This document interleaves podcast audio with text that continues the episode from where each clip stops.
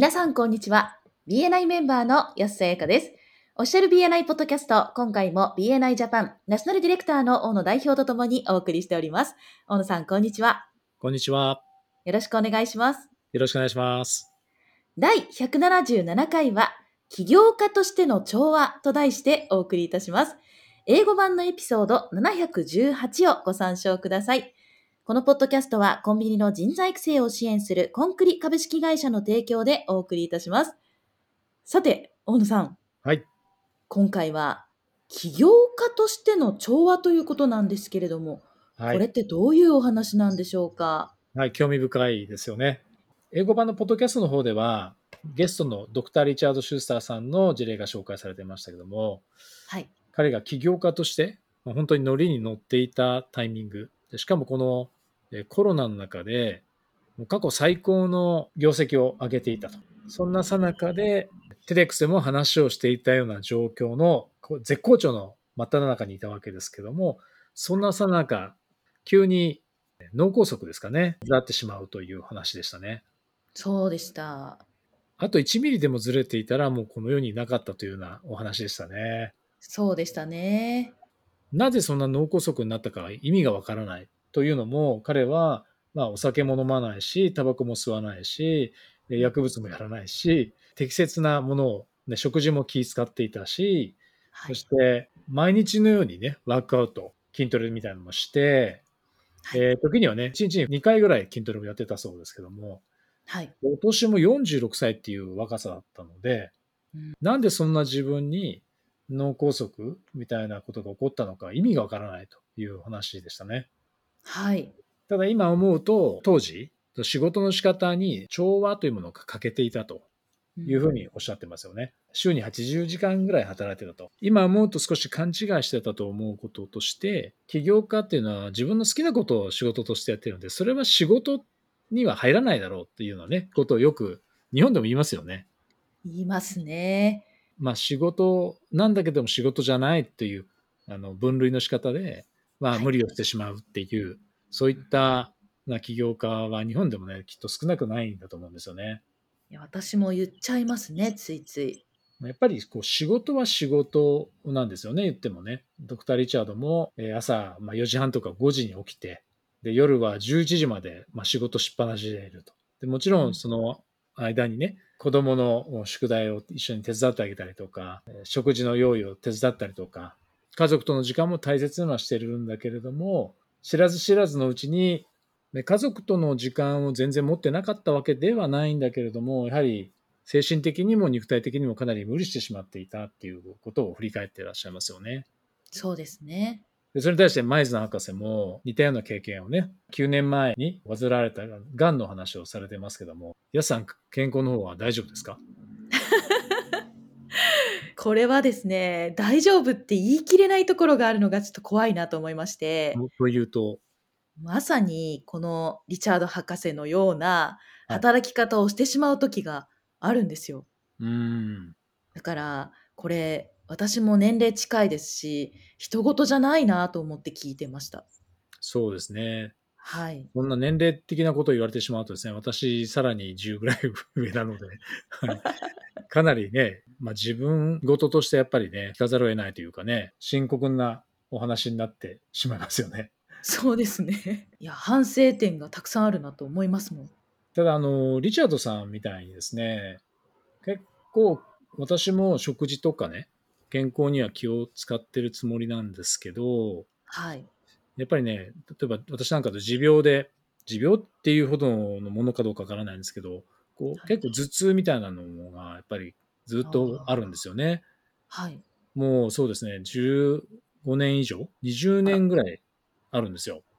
長いお付き合いですね。で、でもお医者さん行ってもなんだかわからない。で、MRI 取っても、まあ綺麗ですよって言われてしまうので、まあ、そう言われてしまうと何もししようがないんですけど、はいまあ、。とにかく、なんていうのかな、自分でそういったね、症状が出てきた時には、まあなんか体が悲鳴を上げてるんだなと思ってうん、ちょっと仕事をセーブするようなことしかできないんですけど、はい。でもね、やっぱりリチャードさんみたいに、もう体に健康に気を使ってても、そうやって脳梗塞になってしまったりするっていうのは、本当に気をつけなくちゃいけないなって思いますよね。いやー、そうですね。今回ね、やっぱりストレスの話が出てきてるんですけども、はい。やすさんはどうですか？ストレスって日頃感じてらっしゃいますか？そうですね。感じてないといえば嘘になります。うん。結構感じる機会が多いなっていうことを最近自覚し始めたところなんですよ。ああ、でもその自覚するっていうことは大切かもしれないですよね。はい。でもこの自覚できないでいると、なんかいや、自分はまあストレスなんかないんだって思ってても、実は体に出てきてしまうっていうことが、もしかしたらあるのかなって最近思うんですよね。確かに。でやっぱりストレスがいろんな病気につながっているっていうことは、まあ、医学的にも言われてますもんね。そうなんですよねね。心臓病とか、がん、結核だとか、まあ、肝臓だとかね。あとやっぱりその集中力をかけるってことで事故を起こしてしまうとか、まあ、じ多分起こり得るっていうことですよね。そうですね。日本でもあのワークライフバランスっていう言葉が聞かれるようになって久しいと思うんですけど、はい。まあ前津博士もですね、ワークライフバランスっていう言葉よりも、彼は調和ハーモニーっていう言葉の方がいいんだよっていう話をしてくれてますよね。はい。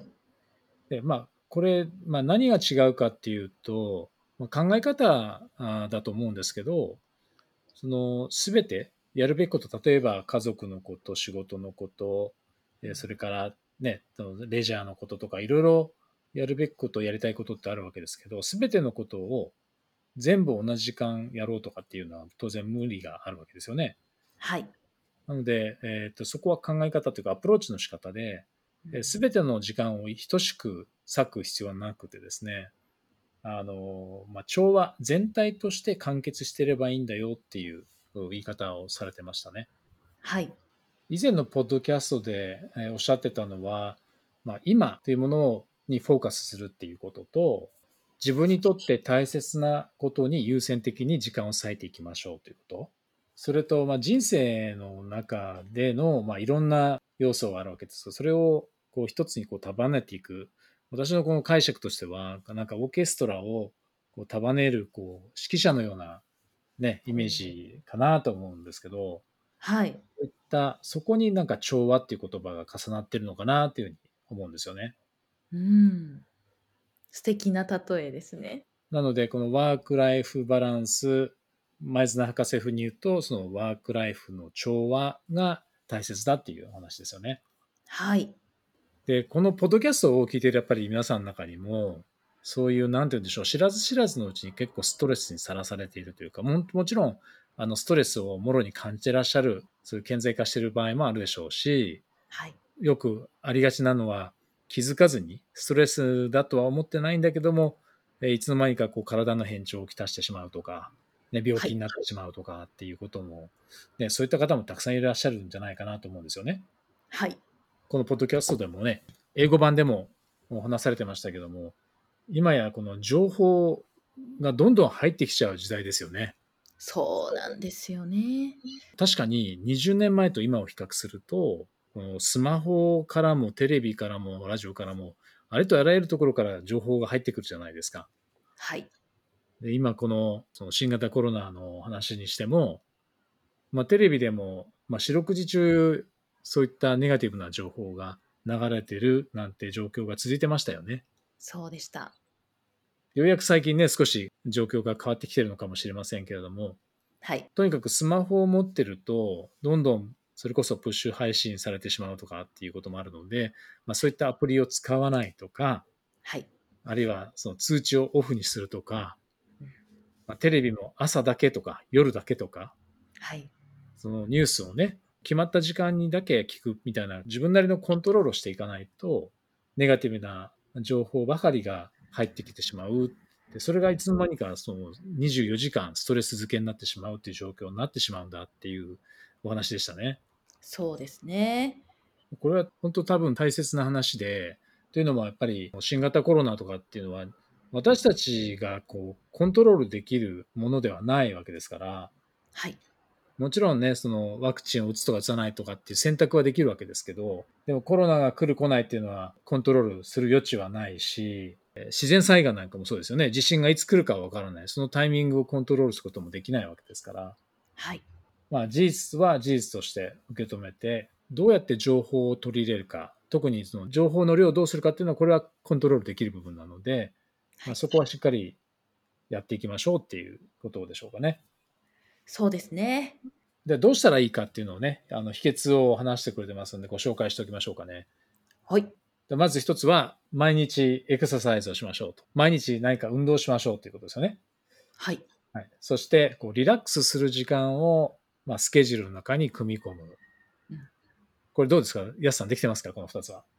あんまりできてないです。ね、なかなか難しいですよね。私もなんかあの筋トレをしばらくね、半年ぐらいやってた時期あったんですけど、いや本当にその頃はね、やっぱり体調も、えっと、なんていうかな、気持ちもすごく調子が良かったですよね。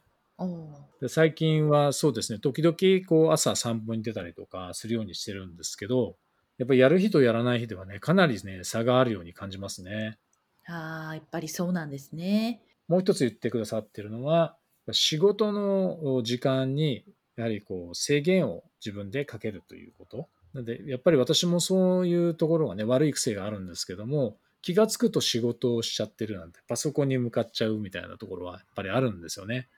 だからそこを、まあ、仕事とその自分の他の大切にしていることに費やす時間というのは、しっかりと分けて、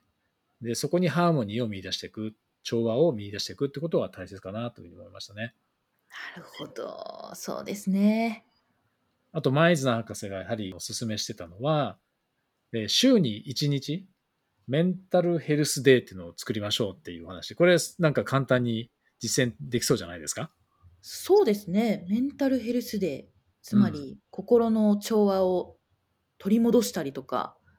大切にそうですしようという日ですね。ねはい。博士がおっしゃってるのは、なんかやりたいことをやればいいんですって。ええまあ、家族に会うとか、ね、家族と一緒に時間を過ごすでもいいし、とにかく自分のやりたいことをやる日っていうことで定義されてるんだそうですよ。ああ、それはすごく大事だし、取り入れやすそうです。うん。なんかね、趣味をやるでもいいし、まあ、子供と一緒に時間を過ごすでもいいんでしょうね。はい。それではそろそろ終わりに近づいてまいりましたが、大野さんからメンバーの皆さんへメッセージはありますか？はい。今日のお話は本当に私たちみんなにですね、こう言えるというか、あの教訓として、えーいい話だったんじゃないかなと思うので、ぜひですね、皆さんのそのワークライフバランスとか、の調和っていうところですね、ぜひ今一度こう意識を向けてみてはどうでしょうか。やはりその自分にとっての大切なこと、人生において何が自分にとって大切かっていうのを改めてこう、例えば書き出してみてですね、えーその時間をどういうふうに配分するかっていうのも、ぜひやってみていただきたいなというふうに思います。私もやってみます。はい。私もやってみます。ありがとうございました。ありがとうございました。今回も BNI ジャパンナショナルディレクターの大野代表と私 BNI メンバーの安さやかでお送りいたしました。このポッドキャストはコンビニの人材育成を支援するコンクリ株式会社の提供でお送りいたしました。それでは次回もオフィシャル BNI ポッドキャストでお会いしましょう。See you next week!